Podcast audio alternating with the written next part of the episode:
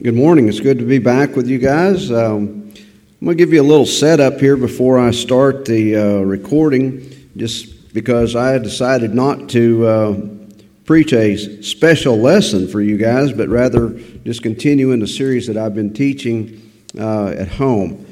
Uh, that series is uh, about the covenants and about Jesus and about you know, some of the things that we just struggle with as far as getting rid of some of the problems that the barriers, if you will, and reaching people around us. Um, you know, we have um, we have a lot of scripture that we know, and sometimes we treat it all the same way, and I think that's a mistake sometimes to. Uh, uh, forget that there's different parts of Scripture and there's different uh, things to understand about that. And I'll tell you what I mean by that in just a moment. But in the Old Testament, uh, you know, you have all these laws and all these regulations, and if you meet people out in the communities, they're going to say, "Well, what about that stuff?" You know, I, you know, you say, "Here's your Bible, read it, and you'll understand what God wants you to do." Well, let me tell you what. If you started in Genesis and you got burned out somewhere in Leviticus, would you know what God wanted you to do? Huh? You know, I think sometimes we need to add a little context. Uh, we need to remember that the Old Testament was the Old Testament, that the Old Testament was for the Jews, it wasn't for the Christians. And yes, I know that Timothy and others uh, obviously learned from the Old Testament about God's plan. But what was it that made the message of Jesus so irresistible to the people of his day? That's, that's what I want to try and stimulate you with. And I wish you could uh, hear the rest of the series. Uh, if you want to tune into the Cato 102 website, you can uh, do that. But uh, the point that I'm making is that we have a message that's very valuable. And we got to get it out of this building. And we got to get it out of all of our church buildings. In fact, is there really any such thing as a church building in the New Testament?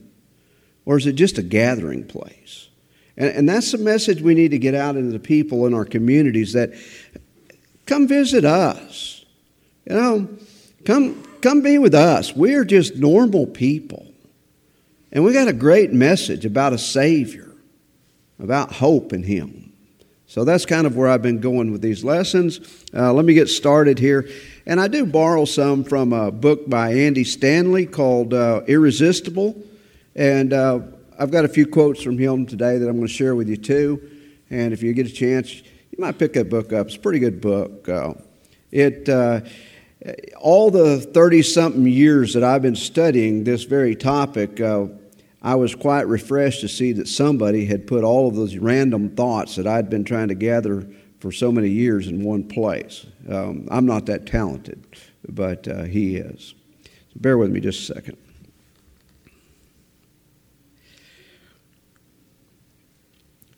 Good morning to everyone, and good morning to those listening in on Cato 102.3.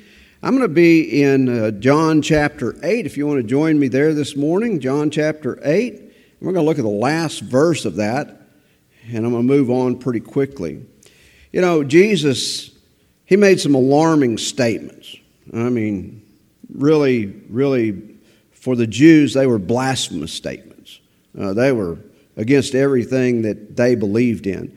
You know, he, he said, uh, something greater than the temple is here as they're standing and looking at the temple, and people are thinking, who's this guy? Even some of his followers were thinking that. And then he made a, a brash statement about the temple and all its majesty. He said, You know, uh, one day there's not going to be a stone left on top of another here. That's blasphemy. That's God's house. The only problem that the people of Jesus' day for God is, yeah, that first temple that Solomon built, which God did not want, by the way. He didn't need a house, he was with his people. But that first temple, yeah, God appeared there. That epiphany, you know, that Shekinah, that glory of God, it filled up the temple. Didn't happen at the second temple, didn't happen at the third temple. And you would think that the people were starting to get the message that God was not interested in living in something that they built him. Uh, and Jesus makes these statements It's just radical, you know. And then in this case, they decide they're going to stone him for this. Look at John chapter 8. uh, they're talking about Abraham. And in verse 56, he says, Your ancestor Abraham rejoiced that he would see my day. He saw it and was glad. And then the Jews said to him, You're not yet 50 years old, and have you seen Abraham? Pretty good question, right? And Jesus said to them, Very truly, I tell you, before Abraham was, I am. And they picked up stones uh, to throw at him, but Jesus hid himself and went out of the temple. Yeah. Something greater than the temple's here. There's not going to be a stone left standing. And by the way, that is a true statement. In AD 70, God got rid of the temple. He used the Roman army to do it. And they literally drug other stone apart. Several thousand pounds, some of those rocks weighed. And they drug them off into the valley. Some of them are still there today. Uh, and now he's saying, before Abraham was, I am. Now that would get you killed, right? And it did, by the way, eventually. So let's go to Luke. Uh, Luke 22.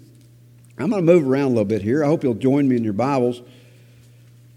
I think there's some uh, important things to uh, see, and I hope hope you get your pencil out and write in that Bible. You know, they there's an old saying: if you don't mark your Bibles, it won't mark you. You know, if you've got one of those pristine Bibles that looks like it just came off the bookstore shelf, um, it needs a little oil, little smudges. It needs some writing in it because that means you spend a little time in it. Uh, this is what's happening, kind of a setup for this story. This is the Last Supper. Uh, this is where Jesus is going to make some more of his radical statements. And, and you know, he had a lot of followers, and they started to kind of drift away, if you notice. Uh, you kind of read between the lines.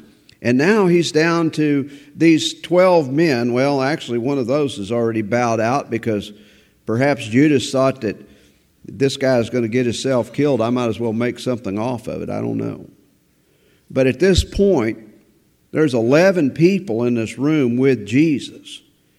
And he's going to tell them something that is absolutely revolutionary, totally radical, um, totally out of Judaism. I mean, these guys are Jews, and they probably are. I don't know when they painted that if they caught the gasps on their faces when Jesus was making these statements. But just imagine if the paintings you've seen of the Last Supper shows all those guys with their hands over their mouth, because I think that's what happened. Luke 22, verse 14. When the hour came, he took his place at the table, and the apostles with him, and he said to them, I have eagerly desired to eat this Passover with you before I suffer. For I tell you, I will not eat it until it is fulfilled in the kingdom of God. And then he took a cup, and after giving thanks, he says, Take this and divide it among yourselves.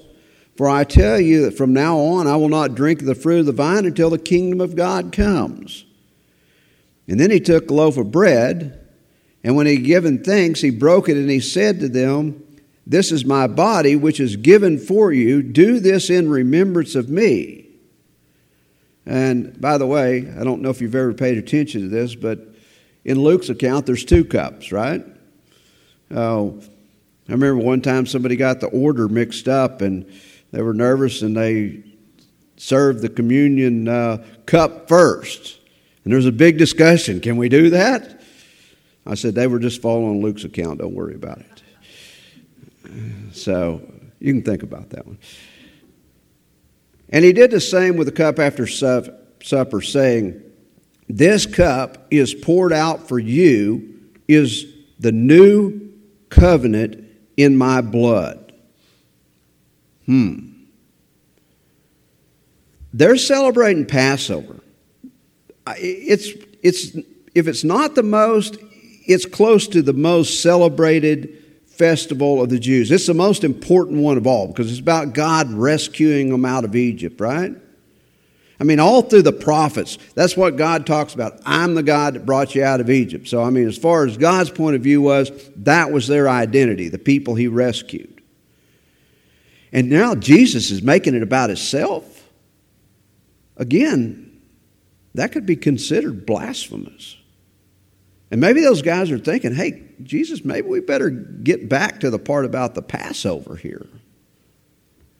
And, and, and let's talk about that new covenant thing later on because this is like a holy meal, and you're talking about something else. Verse 21 But see, the one who betrays me is with me, and his hand is on the table, for the Son of Man is going as it has been determined. But woe that the one by whom he is betrayed, and they began to ask which other, one another, which one of them was, okay? So you can see how Judas slips out and he's left alone with the other 11. But what was this new covenant they're talking about? Could it possibly be what Jeremiah had prophesied 700 years before? I don't know. Let's look at Hebrews. You're thinking, well, why are we going to go to Hebrews to talk about um, Jeremiah? Well, because the Hebrew writer talks about Jeremiah, and he puts it in context of what these early Christians were now facing and what they now understood about these covenants. Uh, Hebrews chapter 8. Hebrews 8. You know, Hebrews can be kind of hard to understand, especially if you don't know a lot about the Old Testament and you don't know what's going on. But what you have is a bunch of Jewish Christians that kind of still want to hang on to the Old Testament and the customs and the traditions and, and even perhaps the old law. And, and that was a big problem. And, and you can understand why. I mean, they've been with God for generations, and they've been followers of God for generations, and now they've converted to this follower of Jesus. And, and they understand that, yeah, that was God's promise, but why get rid of the old? Why, why can't we hang on to it? Um, and by the way, just let me pose this question in your mind. Because you probably heard something about the Old Covenant, New Covenant. You probably have studied that at some point. Why do we make such a big deal about keeping the Ten Commandments at the courthouse? Are they still in force? Um, why do every time we want to condemn some practice that we don't like, we quote the Old Testament? I'll come back to some more of those questions in a minute. I just want to kind of seep in just a little bit. But listen to what this Hebrew writer is saying to these Hebrews. It's very blunt. Verse 6 But Jesus has now obtained a more excellent ministry, and to that degree, he is the mediator of a better covenant Okay, we got that. We've quoted that a hundred times, right? But did we understand it? Which has been enacted through better promises. For if that first covenant had been faultless, there would have been no need to look for a second one. Now, we often get defensive here and we go, well, now God didn't make a mistake the first time around, so we can't say that God was at fault. It had to be the people what we always forget to interject in that conversation is that God had a plan for that first covenant and it had an ending. It had an ending. It was for the Jews. All those laws are for the Jews, they're not for Christians. And how come we now pick and choose? Yeah, we want the Ten Commandments, but we don't want to do all that blood sacrifice stuff, right? We'd get thrown in jail for that. Um, we don't want to do some of those other things. I mean, we want a little bacon every now and then. You know, like every morning if possible. Uh, so we kind of go, well, uh, some of it applies, some of it doesn't. I'm not so sure that that's the right way to understand it. Now, I'm okay if you want to put the Beatitudes or the Sermon on the Mount down at the courthouse or on the front of your church building. But if you're not a Jew, then don't put the Ten Commandments up, okay? And I'm not saying that some of the principles in the Ten Commandments are not still there. I mean, Jesus tried to sum it up and people just didn't get it. And he says the whole law is summed up in this You love the Lord your God with all your heart, all your mind, and all your soul, and you love your neighbor as yourself. And you know what? Jesus didn't give very many commandments. You ought to go back and try and count them sometimes. There's, there's really not that many commandments that Jesus gave. Now, we've come up with a whole bunch of them that we think he should have gave that we enforce. But when you really look at the context, he doesn't. His main commandment was what uh, Paul, right? Is that your name? Yeah. Paul mentioned earlier. He told those disciples, if you look at the version in John 13, that same night he was betrayed, a new commandment I give to you love one another. Why was it a new commandment? Because he was ushering in a new covenant. It was in the old, but now he's ushering in a new covenant. Now let's look at what Hebrews says about that. he says, For if that first covenant, verse 7, had been faultless, there would have been no need to look for a second one. And this is where he's quoting from Jeremiah 31, 31 through 34. God finds fault with them when he says, The days are surely coming, says the Lord, when I will establish a new covenant with the house of Israel, with the house of Judah not like the covenant I made with their ancestors on the day when I took them by the hand to lead them out of the land of Egypt, for they did not continue in my covenant, and so I had no concern for them, says the Lord. This is a covenant I will make with the house of Israel after those days, says the Lord. I will put my laws in their minds, and I'll write them on their hearts, and I will be their God, and they will be my people. And they shall not teach one another or say to each other, Know the Lord, for they shall all know me, from the least to the greatest. For I will be merciful toward their iniquities, and I will remember their sins no more. Under that old covenant, it looks like that God remembered all their sins, right? Well, there was also forgiveness. I know a lot of people have said there wasn't.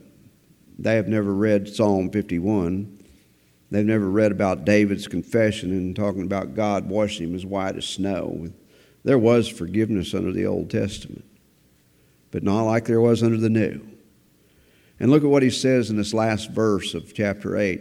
In speaking of a new covenant, he has made the first one obsolete. And what is obsolete and growing old will soon disappear. We know what obsolete is, right? You got an old vehicle or an old farm equipment, tractor, whatever, and you go to find parts for it, and they say, well, that's obsolete. In other words, it's not useful anymore. Uh, it had its place in time, it served its purpose, but it's not effect anymore. Now, I want you to keep reading your Old Testament, okay? But stop trying to live by it. And stop trying to get other people to live by it. It's obsolete, it's out of date. The Jesus movement is in. And when he told Peter, Upon this rock I will build my assembly, by the word, why, by the way, the word church was a made up word. And unfortunately, it still stuck with us, or we'd get a better idea of what this was all about, this congregating together. In fact, there's a guy named Tyndale that he tried to translate that word assembly in the 1500s, and you know what they did to him? Yeah, you ought to read the story. It's pretty gruesome. They killed him, they mutilated his body, and then they burned it. You know, all over basically one word. Because what he was going to do is take away the Old Testament out of the New Testament by doing that. Yeah, you know, church had become an institution. You still had priests. You still had, you know, orders of worship. You still had all of these specific things that you had to do. And by taking out that word church, he took away the institution. And when Jesus said those words to Peter, he wasn't talking about an institution, he was talking about a movement. He was talking about these people that were going to live under this new covenant. And this new covenant was going to be about bringing people to Jesus. This new covenant was to be about God forgiving their sins and remembering their sins no more. Uh, it was not going to be a blend of the old and the new. In fact, that's the whole reason the book of Hebrews is written. And if you want to get right down to it, it's about the reason for about half of Paul's writings. It's for them to get through that transition period. Yeah, it's soon going to pass away. It's soon going to disappear. Or at least that's what the Hebrew writer thought. But we keep resurrecting it, don't we? Yeah, and then the reformers came along, you know. Uh, here's, here's Martin Luther. He's protesting against, uh, you know, the official church, so to speak. He's protesting against all of their edicts and all the things that you got to do. And, you know, you got things like if you do something bad, you know, you got to do penance. Uh, you got to you got to earn your salvation, basically and everybody's going to come up short, so you got to have a system of fixing that, so we'll call it penance. And then we'll get some guys, some of our cronies, to go out and sell penance, you know, and they can make some money off this deal. A bunch of nice Christian folks, you know. Yeah, they, they wanted to kill Martin Luther too. But this covenant was something big. You know, if you, if you go back and you look at the covenant that God made with Abraham when he talked about, I'll make you a great nation. Uh, through you, all the peoples of the earth are going to be blessed. That, you know, that's a covenant. I'm going to be your God. You're going to be my follower.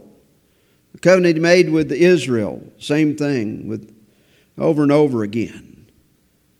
But that covenant, um, that was a fulfillment, this new covenant. The old covenant had a finale, it was over with, it was done. When, when they saw that empty tomb, that was the mark of Jesus doing exactly what he said I'm going to be the new covenant in my blood. What does that mean? He's going to die for them. He's going to die for this new covenant. And, and here we are today still celebrating the new covenant. Um, it's over with, isn't it? Well, you would think so. But the early church, they struggled with this. They, they had a habit of selectively blending and picking and choosing. It was kind of like going to, you know, a big buffet somewhere and you want a little bit of this, a little bit of that, and that's how they, they kind of blended this together. And let's, let's face it, the early church did not have a biblical text of their own, they had the Jewish scriptures. Uh, it was almost impossible for them not to bring in some of those aspects. Yeah, so they had to have temples, right? They had to have priests. They had to have sacrifices. and if you look closely at what Paul and others wrote about that, in this new covenant, you got it too. The only difference is you're the temple. Yeah, the people are. Um, and the sacrificed, present your bodies as living sacrifice, which is wholly acceptable to God. And, you know, we sometimes still pray, you know, God, let this uh, worship service be acceptable to you. God wants to raise his hand up and go, Hey, I told you what was acceptable to me. I want you. I got fed up with those people in the Old Testament when all they did was say my name and not follow me. In fact, he said to them through the prophets, I hate your sacrifices. You know, your lips speak my name, but your hearts are far from me. He tells them in Jeremiah, I'm going to make a new covenant with you. And this time I'm going to write it on your hearts, not on tablets of stone. Yeah, uh, we have some of those elements symbolically. So what do we do? Well, These other people, they said, well, we got to have a temple. Uh, we got to have this like it is. In fact, let me give you an example of how the early church, I'm talking about later than the New Testament times, how they began to develop this, how they kept going back to the old. Uh, this is documented in history, okay? You know, they were still out there among pagan people, right? Now, pagan people were involved in idol worship, which involved a couple of things. One, saying that there was a God besides the God, and then there was a lot of sexual immorality involved in the idol worship as well. God continually warned them about that in the Old Testament. The Jews seemed, I mean, from the day they crossed the Red Sea till, you know, Jesus' time, they struggled with that. They still kept getting pulled in, didn't they? Now, now here's the problem. Early church decided that all of these pagans around them, well, they got to go.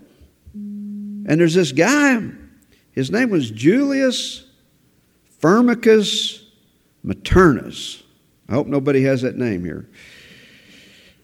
It's not real popular in southeastern Oklahoma either.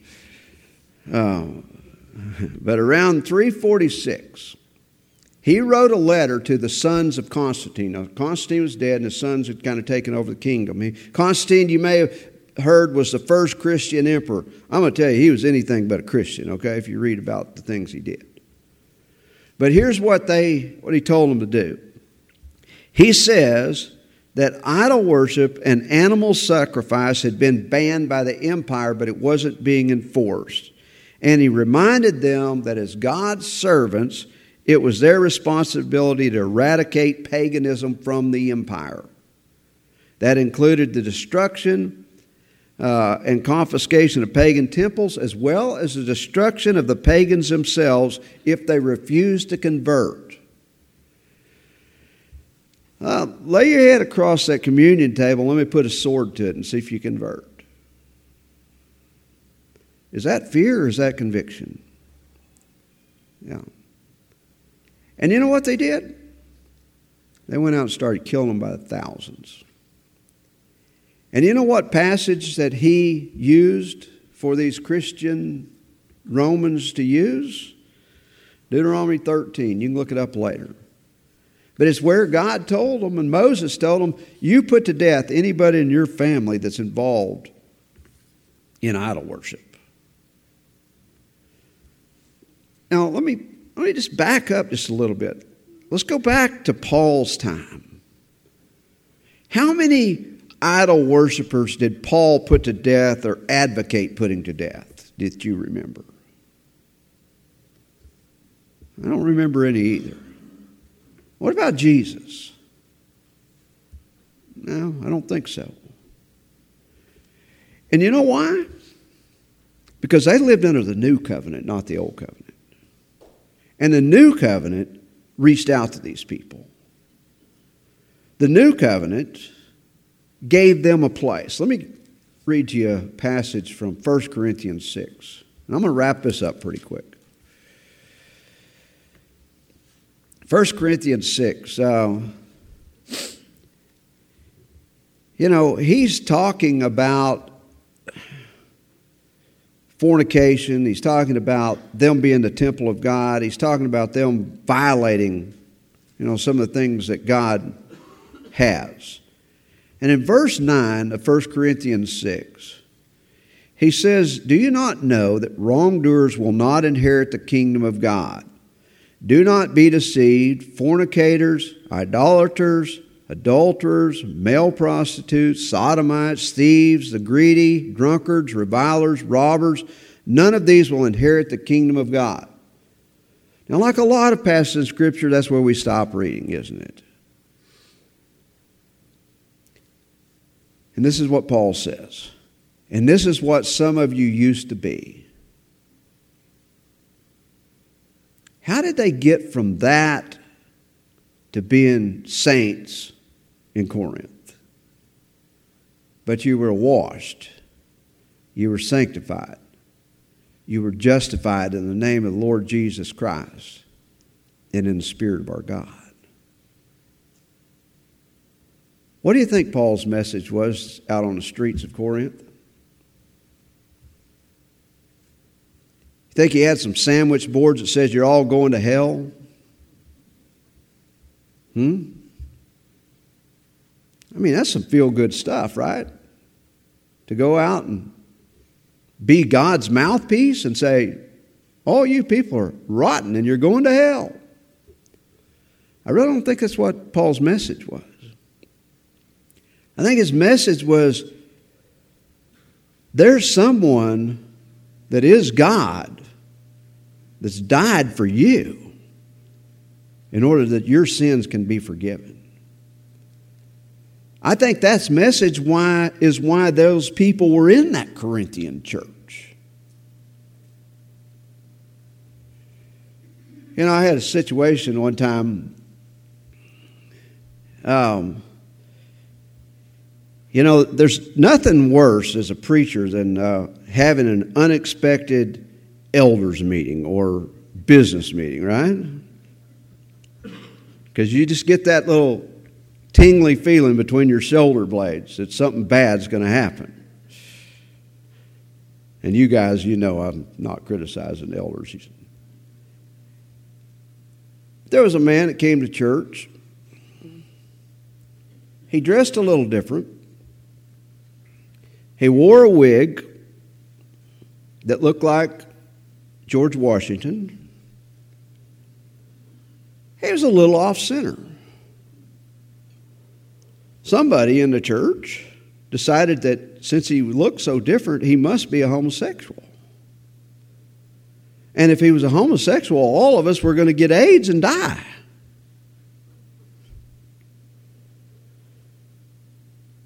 Guess who they thought ought to take care of it? Guess what I said? Let me read you this passage from 1 Corinthians 6. Now, first of all, I don't think the man was a homosexual. But I'm going to tell you something that may just rattle your cage this morning. I hope it does. I wish that where I preach at, that every homosexual in the county attended my congregation. I wish that every adulterer attended my congregation.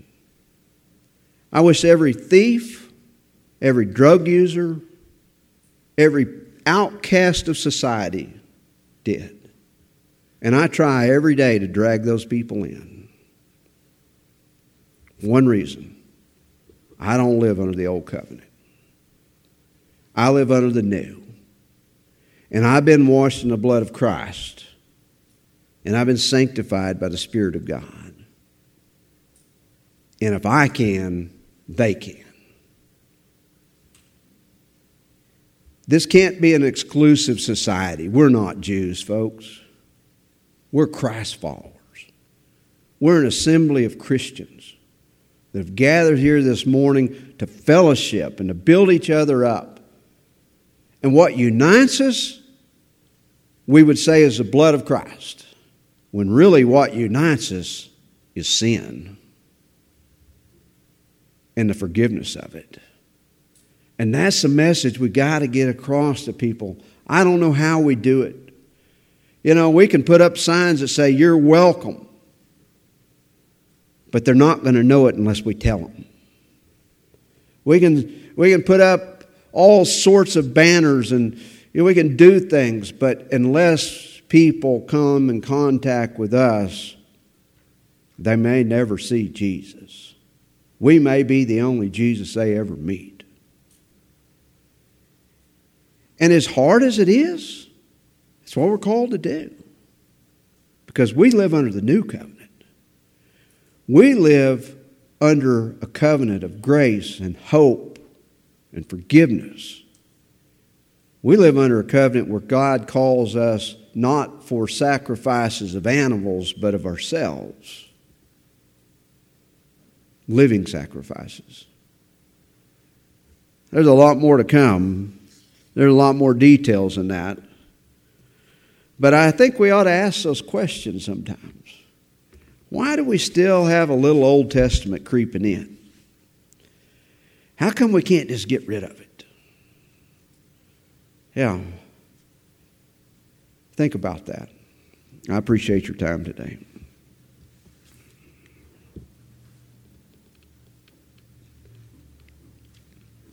I don't know, I don't remember how you guys did the invitation, but I'm going to do it my way, okay?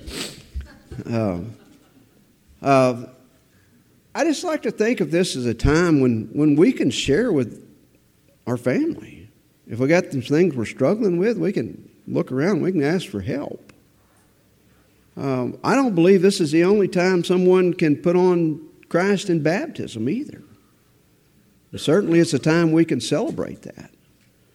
Uh, so, if there's anybody here this morning that you know you're hurting or you're suffering or maybe there's things in your life that are just beating you up, I hope you'll share with us today. Thank you.